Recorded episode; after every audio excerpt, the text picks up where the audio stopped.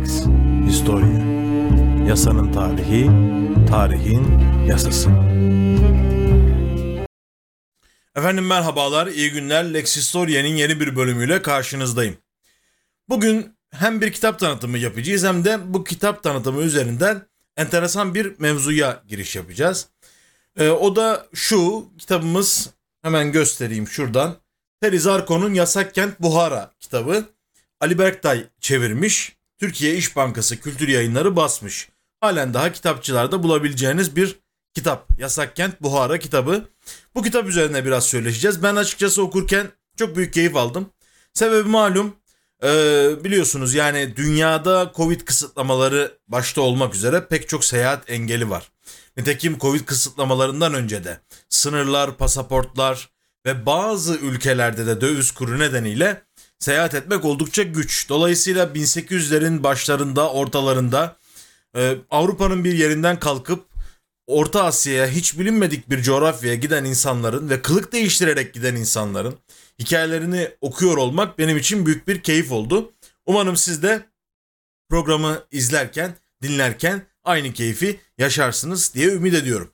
Şimdi efendim önce Terizarkon'dan biraz bahsedelim. Şurada evet kitabın da kapağını daha doğru bir şekilde göstermiş olalım. Terizarkon Tunus doğumlu Fransız tarihçi. E, bildiğim kadarıyla yanlış hatırlamıyorsam Dominiken kültür içerisinde e, yetişmiş bir e, tarihçimiz ve özellikle Doğu Masonluğu üzerine ve Orta Asya üzerine eğilmiş bu konuları merak eden bir insan. İslam'da Sır ve Gizli Cemiyetler diye bir kitabı Kabalcı yayınlarından basılmıştı. Şu an nereden basılıyor bilemiyorum ama özellikle Bektaşilik, Masonluk, İttihat Terakki ilişkileriyle ilgili önemli bir eserdir. Çok keyifle okuyabileceğiniz bir eserdir. Böyle enteresan konuları merak eden enteresan bir adamdır Teriz Arkon. Dolayısıyla eserlerini de bilvesile tavsiye etmiş olalım.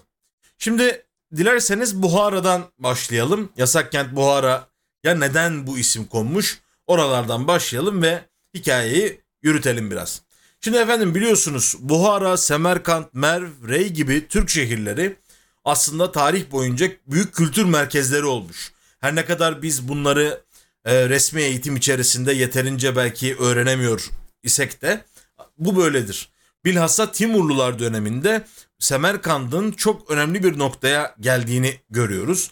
Dolayısıyla her zaman da dünyanın alakasını celbetmiş bir bölge. Ama Timurluların inkırazı eski tabirle çöküşünün ardından bu ilgi azaldığı gibi o Buhara'nın, Semerkand'ın, Hive'nin e, o eski büyüklüğü de ortadan kalkıyor. Ve bir dışa kapanma süreci peyderpey başlıyor.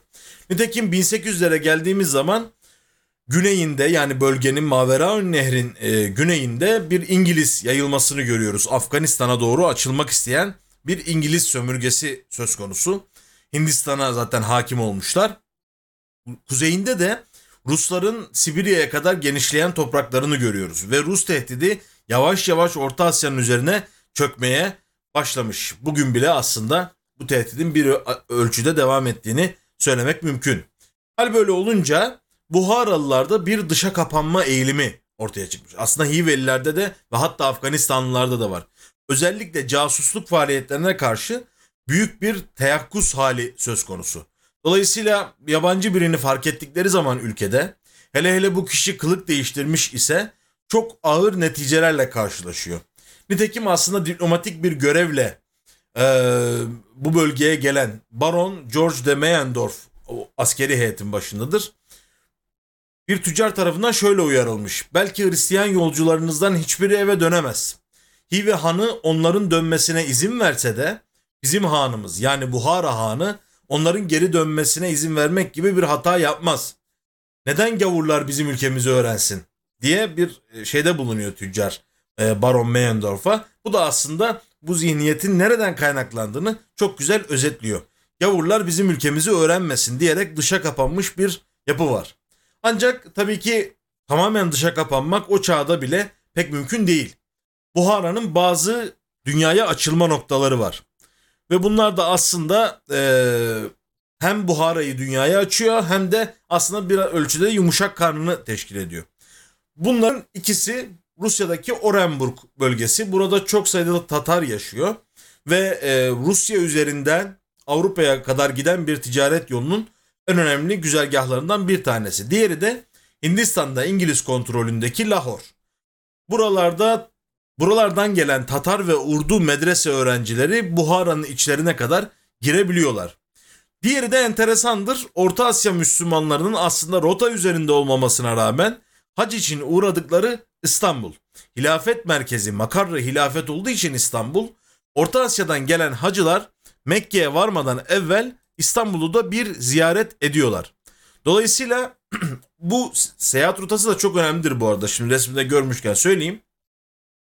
Ee, bu İpek yolunun, baharat yolunun pek çok yerinde Özbekler tekkesi, Afganlar tekkesi, Hindular tekkesi diye yapılar görürüz. Bunlar aslında hacıların rotaları üzerinde dinlenebilecekleri, istirahat edebilecekleri bir e, dinlence yeridir. Bunların en meşhurlarından bir tanesi bizim Üsküdar Sultantepe'deki e, Buharalı Seyyid Hacı Abdullah Efendi tarafından kurulan Özbekler tekkesidir mesela. Onun da hikayesini belki bir gün geniş olarak anlatırız. Kurtuluş Savaşı'nda bile tesirleri vardır. Nitekim Kudüs'te de mesela bir Özbek tekkesi e, vardı. Hatta ve hatta yakın zamana kadar bu Özbek tekkesinin başında e, İmam Buhari'nin soyundan geldiği düşünülen bir zat bulunuyordu. Şimdi hanımı bir vakıf olarak işletiyor bildiğim kadarıyla. Yine Kudüs'te Afganiler tekkesi vardır.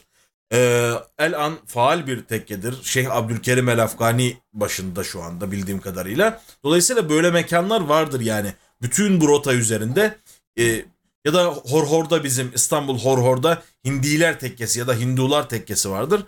Ee, şu an tabii ki faal değil yani haliyle. Türkiye'de böyle bir faaliyet söz konusu değil. Dolayısıyla bunlar önemli merkezler. Ve bu merkezler hem aslında Buhara'ya gidip gelen hacıların e, göç yollarını belirlediği gibi aslında bir bilgi edinme ağı ve bir e, yolculuk ağını da teşkil ediyorlar. Dolayısıyla böyle bir yumuşak karnı var Buhara'nın ve pek çok yolcu, pek çok seyyah Buhara'nın bu özelliğinden istifade etmek isteyecek tarih içerisinde. Ve tabii gizemli özellikleri nedeniyle Buhara özellikle 1850'den sonra şiddetlenecek bir great game yani büyük oyunun yaşanacağı yerlerden birisi. Ee, bunu da parantez içinde söyleyeyim. Şimdi böyle hep konuşuluyor ya büyük oyun aman büyük oyunu görün falan. Bunun ilk kullanıldığı mesele Rusya ile İngiltere arasında Orta Asya üzerinde yaşanan çekişmedir. Orada da bakın güzel bir karikatür görüyorsunuz şu anda ekranda. Bir yanda Rusya'yı temsil eden ayı, öbür tarafta İngiltere'yi temsil eden aslan, ortada da Buhara Hanlığı duruyor ve diyor ki save me from my friend yani beni dostlarımdan kurtarın. İkisi de onlara dost gibi yaklaşıp e, o bölgede hakim olmaya çalışıyor 1850'lerde. Zaten daha sonra Rusya'nın e, protektorası altına girecek bu bölgede. Ve dolayısıyla büyük oyunun başladığı 1850'lerden önce de resmi elçilik heyetleri gidip gelmeye başlıyor Buhara'ya. Az evvel ismi geçen General Meyendorf'un e, askeri heyeti bunlardan biri. Bu heyet çok önemli tıpkı Napolyon'un Mısır seferi gibi. Bu heyetin içerisinde de arkeologlar var, doğa bilimciler var, dil bilimciler var ve bunların başında da Alexander Fyodorovich Negri var. E, dolayısıyla hatta dönüşte de Buhara hakkında bir kitap yazıyor. Böyle bir ilgi sahası olmaya başlıyor 1820'lerde itibaren. Tabi herkes Negri kadar şanslı değil yani bu incelemeleri yapmak için. Hoş onlar bile Buhara'nın ancak 150 met- kilometre karelik bir alanda gezebilmişler. Yani çok açılamamışlar. Yan bölgelere, taşraya falan gidememişler ama gezebildikleri kadar notlarını alabilmişler. Oysa mesela 1818'de Orenburglu bir Tatar teğmen Müslümanlığın anlaşılması için celladın önüne götürülmüş. Yani Müslüman olmadığı anlaşılsa öldürülecek. Yine mesela Arthur Connolly adlı İngiliz bir istihbaratçı Han Ali adıyla bu bölgede gezmeye kalkmış. Ancak İngiliz ajanı olduğu anlaşılınca Buhara'da kafası kesilmiş. Yani dolayısıyla kolay bir şey değil. Mutlaka e, orada ya resmi bir görevle bulunacaksınız ve sınırlı olarak bölgeyi gezeceksiniz. Biraz daha derine inmek istiyorsanız kılık değiştireceksiniz. Bu kılık değiştirmede nasıl yapılıyordu? Şimdi dedik ya bir hac rotası var ve ticaret rotası var. Bu rota üzerinde tekkeler var ve bu tekke ağlarını kullanarak siz bir bölgeye kadar varabiliyorsunuz. Dolayısıyla ya bir hacı kılığında dolaşacaksınız ya e, kalender derviş, gezgin derviş kılığında dolaşacaksınız. Dolayısıyla bu usulleri yavaş yavaş denemeye başlıyor Avrupalılar 1820'den itibaren. Hatta bir şekilde Buhara'ya ulaşmış Moorcroft ve Trebek adında iki seyyah esrarengiz bir biçimde e, Taşkent yakınlarında ölüyorlar. Ama ilgi azalmıyor ve bu seyyahların en bilineni ve aslında ilki diyebileceğimiz Jean-Jacques Pierre Desmaison 1833 yılında Tatar Mirza Cafer Molla adıyla Buhara'ya giden bir kervana katılma kararı veriyor. Bu resimde görmüş olduğunuz abimiz. Şimdi bu abimizi Orenburg valisi görevlendirmiş. Dedik ya az evvel Tatarların çok olduğu bir bölge. Buharalılar Tatarlara biraz soğuk bakıyorlar. Çünkü Tatarların bir kısmı Hristiyanlığı kabul ettiği için diğer kısmını da çok fazla dindar bulmadıkları için biraz soğuk bakıyorlar. O bölgeden görevlendirilmiş bir şahıs olarak bölgeye gitmeye karar veriyor. Ve Tatar kılığında çünkü Hristiyan olarak kendi kimliğiyle gitmesi mümkün değil. Aslında Savoyalı bir Fransız bu arkadaş ama Rus devletinin hizmetine girmiş ve kervana katılıyor. Kızılkum çölüne giriyor. Yolda hatta Kırgız arkadaşları hasta oluyorlar, ölüyorlar vesaire. Her şey güzel gidiyor başta. Yani Tatar Mirza Cafer Molla olarak insanlarla sohbet ediyor, muhabbet ediyor vesaire. Ama çok geçmeden şüpheleri celbetmeye başlıyor. Bunun üzerine de Buhara'ya haber yolluyor kervandakiler. Bakın biri gelecek Orenburg valisinden mektup getiriyor. Ee, bu adama biraz şüpheli bulduk diye. Ve yakın markajı alıyorlar. Tabi özellikle o dönemde not almak çok tehlikeli. Yani sen neyin notunu alıyorsun diye hemen sigaya çekebilirler. Dolayısıyla o da böyle ufak kağıt parçalarına geceleri yazıp cübbesinin içine toplamaya başlıyor. Ve hatta namaz meselesinde de işte gidiyor bir yerde abdest alıyormuş gibi yapıyor. Saçı sakalı ıslak bir şekilde geliyor vesaire. Yani kendini gizlemek kolay değil. O kültürü çok iyi bileceksiniz ki hatta şey kitabın başında da vardı. Teriz Arkon'un kitabın başında. Kurtlarla uyumak istiyorsanız onlarla birlikte ulumayı da öğreneceksiniz. Yani o bölgenin kültürünü bilmeden orada var olmanız pek mümkün değil. O kadar ince bazen e, konularla karşılaşıyorlar ki bu seyyahlar. Mesela çok dikkatimi çekti. E, kol kılları abdest alanlarda böyle aşağı yukarı vesaire bir hareketlenme söz konusu oluyor ya abdestle. E, onu bile kontrol ediyorlarmış. Abdest alıyor musun almıyor musun? Alıyorsan nasıl alıyorsun? Şiiler dirseklere kadar mıdır neyse. Bütün bunları kontrol ediyorlar. Dolayısıyla yakın markaj altında bir bölgeye kadar geliyor. Ve e, Gadigar Bey adında birinin misafiri oluyor Hive yakınlarında. Ve Kuş Beyi adı verilen dahiliye nazırı. O da enteresan. Hive Hanlığı'nda ve Buhara'da e, İçişleri Bakanı'na dahiliye nazırına e, Kuş Beyi deniyor. Enteresan bir tabir. Ve Mirza Cafer adıyla bu şahısların karşısına çıkıyor. Buhara'da dediğim gibi Vehive'de büyük tarassut altında tutuluyor. Tabi şöyle bir avantajı var. Molla kılığında gezdiği için e, bazı ulema ile görüşmesine müsaade edi- ediyorlar. Dolayısıyla ilk defa içeriden bilgiler edinmeye başlıyor. Yani resmi bir görevle değil, halkla, ulema ile, mollalarla, dervişlerle görüşerek bazı bilgileri toplamaya başlıyor. Bunun en zirve noktası Semerkant asıllı İşan Sultan Hanum Hoca adındaki Şeyhülislam'la bir ahbaplık kesbediyorlar aralarında. Bu zat Nakşi silsilesinden olduğu e, Ubeydullah Ahrar. Nakşi silsilesinden Ubeydullah Ahrar'ın e, akrabası, torunu olduğu söylenen bir zat. Ve simyacılıkla falan da uğraşan enteresan bir şahıs. Dezmezon'la araları gayet iyi. Hatta simyacılıkla uğraştığını söylüyor ona. Diyor ki Frank ulemasını siz bilirsiniz. Orenburg'dan geliyorsunuz. Frank uleması bizim bu simyacılık işine ne der? O da şimdi ya bu simyacılık mı kaldı baba kimya dönemindeyiz falan dese işler bozulacak. Dezmezon adamı eğiliyor. Aa efendim evet çok iyidir falan filan. Bunun üzerine İşan Sultan da yani Buhara'nın Şeyhülislam'ı da oh oh çok iyi. Bir iki deneme sonra bu işleri biz yola koyarız. Yani bir malzemeyi altına çeviririz. Simyacılığı beceririz falan gibi. Adamı da heyecanlandırmış. Neyse 5-6 ay burada kalıyor. Yani karların kalkmasına kadar adama müsaade ediyorlar.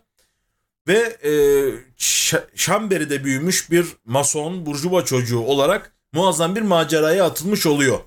E, Jean-Jacques Pierre Desmaison. Ve tabi ondan sonra gidenlerden bazıları kendisini karalamıştır. Ya bu adam o kadar gezmemiş, o kadar tarif etmemiş ama kendisinden sonra açık kimlikle gidenlerin de zehirlendiği falan biliniyor. Dolayısıyla döndüğünde diplomatik görevlerde bulunuyor. Rus Arkeoloji Cemiyeti'nin başına geçiyor. Devlet danışmanlığı rütbesine geliyor. Doğu Dilleri Eğitim Müdürlüğü yapıyor. Bütün bunları saydıktan sonra şunu da söyleyeyim. Alanla ilgilenenlerin çok e, dikkat edeceği bir hususun da parçası oluyor. Jean-Jacques Pierre Desmezon. Hive Han'ı Ebul Gazi Bahadır Han'ın Kitabı Şecere-i Türkisini ilk defa Fransızcaya çeviriyor. Dolayısıyla yine mesela Moğolların ve Tatarların tarihi diye bir kitap yazıyor. Ve ölmeden önce Farsça Fransızca sözlükle uğraşıyor. Şu an ekranda görmüş olduğunuz bu kitapta bitmeden hayatını kaybediyor. Dolayısıyla ilk seyyahımız yani kılık değiştirerek e, Hive ve Buhara'ya gidip buralardan halk içinden bilgi toplayan ilk seyyahımız Jean-Jacques Pierre Desmezon oluyor. İkinci karakterimiz de bu usulle gidip e, burada muvaffak olabilmiş son seyyah diyebileceğimiz şahıs. Zaten ondan sonra Buhara Rusya'nın e, vassallığına girecek ve artık o orijinal, orijinalitesini ay söyleyemedim kaybedecek. O da Arminius Vanberi. Biz Vanberi'den birkaç program önce hatta 4-5 program önce bahsetmiştik. Abdülhamit dönemini anlattığımız bir programda. Bugün biraz daha biyografisine dair enteresan bilgileri de arz edelim. 1832'de doğmuş bir Macar Yahudisi aslında Arminius Vanberi. Ee, bir ayağı topal, sakatlık yaşıyor. Şöyle bir bakayım Vanberi'nin resmine. Evet, sakatlık yaşıyor ve Macar dilinin Türk dilleriyle çok yakın olduğunu fark ediyor araştırmaları sırasında. Sonra da kafaya takıyor. Yani hayali hep şu. Orta Asya bozkırlarına gideceğim. Ben bu Macar dilinin orijinal halini bulacağım orada inceleyeceğim. Zaten Macarlarla Türklerin arasında bir akrabalık olduğu tezlerini ilk defa ortaya koyan. Ya bugün de aslında e, Macaristan'da bir ölçüde var olan Orta Asya atıfta bulunan Turancı yaklaşımın ilk temsilcilerinden bir tanesi. Hatta Türkiye'deki Turancı hareketi de etkilemiş bir adam. Ve 1861'de Macar Bilimler Akademisi'nden bir fon istiyor. Yani ben Orta Asya'ya gideyim dil inceleyeyim falan. Bu adamcağızı senin bacağın sakat o kadar yolu nasıl gideceksin falan gibilerinden ters diyorlar. O da diyor ki ben sakatım evet ayağım sakat ama dilim akıllıdır. Hakikaten de dediği gibi yani dil bakımından son derece üstün bilgilere sahip 16'ya yakın dil bildiği söyleniyor. Bunların arasında elbette Macar Yahudisi olduğu için Macarca ve Yahudi lisanı yani İbranice var.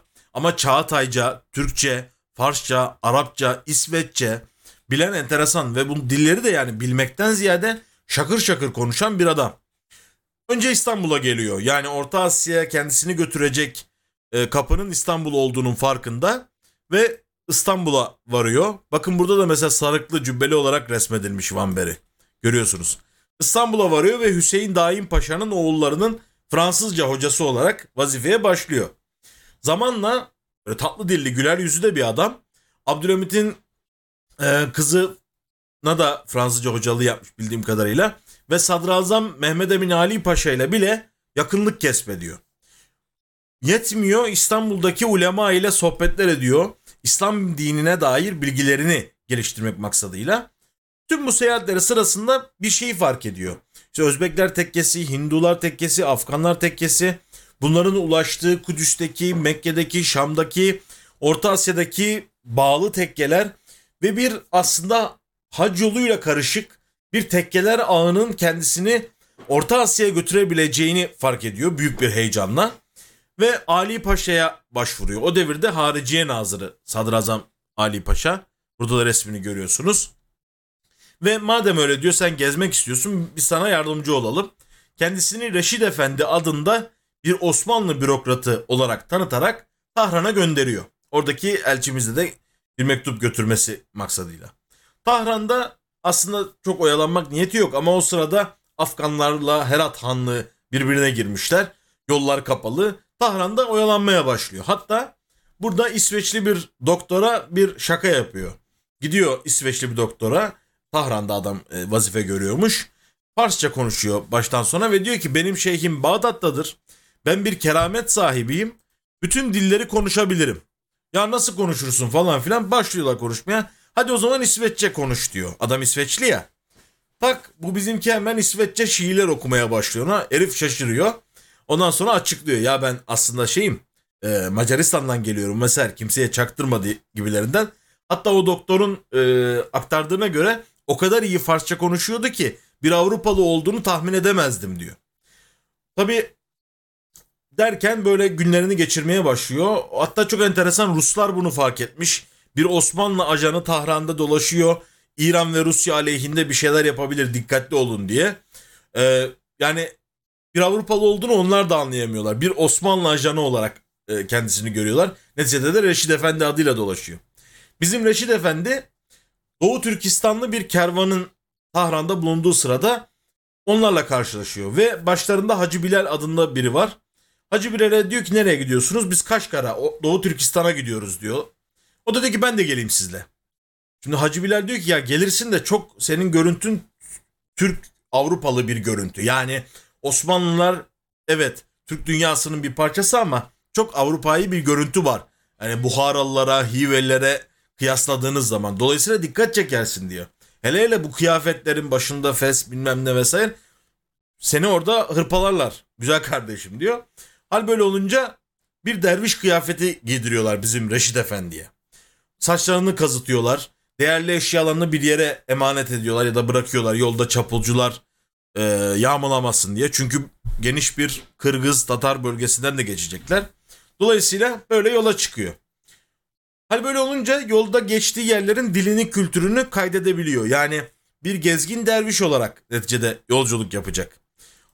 Öyle ki e, yolda insanlara mesela okuyor. E, başı ağrısı çeken hastalığı olan kişilere okuyor, üflüyor, e, Fatiha ediyor, nefes ediyor falan. İyice artık böyle çevrede de yani gezgin derviş olarak bilinecek geçtiği yerlerde. Hive'ye kadar hiçbir sıkıntı yok. Ee, Hive'de bir Afgan bundan şüpheleniyor. Yani bunun görüntüsünden şüpheleniyor. O da yani Avrupalı olduğundan değil. Bu Osmanlı ajanı mıdır nedir bu adam diyerekten Hive Hanlığı'nın Mehter adı verilen vazifelisine ihbar ediyor bunu. Ondan sonra Hive Han'ı Emir Seyyid Mehmet Han'da bir görelim bakalım kimmiş bu adam falan diyor. Tamam ama bizimki akıllı Vanberi. Hemen aklına şey geliyor. İstanbul'da bulunduğu sırada Hive Hanlığı'ndan bir elçi gelmiş Şükrullah Bey adında. Ya bu Şükrullah Bey burada mıdır falan deyip adamı bulduruyor. Adam tabi yaşlanmış aradan bir zaman geçmiş. Ondan sonra ya diyor İstanbul'dan hatırlıyorum ben sizi işte Özbekler tekkesinde oturmuştuk şu olmuştu bu olmuştu falan. Şükrullah Bey'i gargaraya getiriyor biraz. Şükrullah Bey de ya çıkartacak adamı ama yani ya sen kardeşim gavur değil miydin? Ben seninle işte Ali Paşa'nın Koran'da tanıştım falan filan gibilerinden bir laflara girse ayıp olacak falan gibilerinden ses edemiyor. Diyor ki dünya cenneti olan İstanbul'u bırakıp bu Buhara çölüne niye geldiniz? Hive çölüne niye geldiniz diyor. Bizimki böyle yapıyor hiç cevap vermiyor. Ya pir diye cevap veriyor. Yani bu da şey bir e, jargondur. Nedir o? Ben manevi bir görevle geldim. İşte şeyi büyük pirimizi ziyaret edeceğim falan. Hangi tarikattansınız diyor o da bu sefer. Efendim Nakşibendiyim ben diyor. Neden bu cevap veriyor? Çünkü Şah Bahaüddin Nakşibendi yani Nakşibendilik tarikatının kurucusu Nun kabri, türbesi Buhara'da. Bu da şu demek oluyor. Şeyhim bana seyyah verdi. Ben de Buhara'da şeyhimi büyük büyük birimi ziyaret edeceğim. Neyse böyle olunca Şükrullah Efendi, Şükrullah Bey güveniyor bizim Vanberi'ye. Tabi bazı yorumlara göre hatta Vanberi'nin kendi yorumuna göre aslında benim kim olduğumu anladı ama kötü niyetli olmadığımı fark ederek e, beni korudu diyor. Böyle olunca Hive Hanı'nın huzuruna çıkartılıyor. Emir Seyyid Mehmet Han o sırada Hive'de tahtta ve e, kendisinden bazı isteklerde bulunuyor. Bakın burada da Hive Hanı'nın karşısında resmedilmiş. Efendim diyor ki siz İstanbul'dan geliyorsunuz güzel bir memleket. Sizin İstanbul'da böyle çiçekli bir hat üslubunuz vardır. Ee, hüsnü hat yani kaligrafi üslubunuz vardır. Güzel bir levha yazsanız da bana verseniz diyor. Bu bizimki çiçekli güzel bir levha yazıp Hive Hanı'na hediye ediyor. Yani adam o kadar usta. Ee, yani anlattıkça da insan heyecanlanıyor. Hakikaten o dönemde bu kadar bilgili bir adamın var olması. Tabi Hiveliler Osmanlıları bambaşka hayal ediyorlar. Vanberi ile konuşmalarında bunları hep e, ortaya koyuyorlar. Onlara göre e, halife dediğimiz adam böyle sarıklı, kocaman bir sarı olacak. Dizlerine kadar inen bir e, sakalı olacak. Cübbesi olacak, şu olacak, bu olacak. Öyle tasvir ediyorlar. Vanberi de diyor ki kendi kendine şu anki padişahın, halifenin saç ve sakalının fiyasko tarzı tıraşını ve giysilerinin Paris Dusatoy tarafından dikildiğini, Bunları anlatsam beni boğarlar herhalde diye not düşmüş. Enteresan yani onların öyle bir şeyi var ama bazı şeylerin de farkındalar İstanbul'daki bazı gelişmelerin. Tanzimat fermanını, ıslahat fermanını duymuşlar. Merak ediyorlar neler yaşandığını. Hatta şey soruyorlar. Ya sizin padişahınızın ülkesinde, halifenin ülkesinde pek çok Frank yaşıyor. Bu Frankleri neden hepsini öldürmüyor ki padişah? Niye bunları yük etti kendine? Gavur niye ülkenizi bilsin falan gibilerinden böyle adamı sıkıştırıyorlar. Bu da işte güzel onlara cevaplar veriyor. Hatta hatta bu derviş olarak ünlendi ya. Dualar ediyor, Hive Han'la hat levhası hediye etmiş falan filan. Zamanla Mollaların arasına girmeye başlıyor. Ve Mollalarla çok enteresan fıkhi ve itikadi bazı münazaralara giriyor. Adamlarla soru cevap yapıyorlar yani. Hatta e, Rahim Bey e, adında biri bundan şüpheleniyor. E, bunu böyle sıkıştıracak bir münazaranın içine sokuyor. Bu da hep sorulara soruyla cevap vererek alt ediyor. Tabi enteresan hem Dezmezon'da hem de e, bizim Van Berry'de daha sonra bu şahıslara sorulmuştur. Ya filanca işte Dezmezon Van geldi sizin ülkenize. E, tanıdın mı onu? Hani bir yabancı oldu. Ya tanıdım da işte bir şey etmedim falan gibi e, hamamın namusunu kurtarmaya çalışmışlar ama ben pek tanıdıklarını zannetmiyorum. Yani o kadar usta bir e, kılık değiştirici bir trickster halleri var ki mümkün değil adamları tanımak. Neyse hakikaten de böyle güzel bir seyahati tamamlıyor Van ve çok derin o döneme dair bilgiler topluyor. Ve geri dönerken de bu sefer Buharalı bir molla kılığıyla dönüyor. Ee, Afgan bölgesinden böyle geçebiliyor. İran'a geldiğinde yine Osmanlı beyzadesi oluyor. Vesaire. Çok enteresan bir adam Van Berry. Zaten dediğimiz gibi son bu tarz seyahat e, Hive ve Buhara üzerine yapılan ilki dediğimiz gibi Dezmezon'a aitti. Sonra zaten Ruslar gelecek. O Buhara'nın eski e, şaşalı dönemi son bulacak.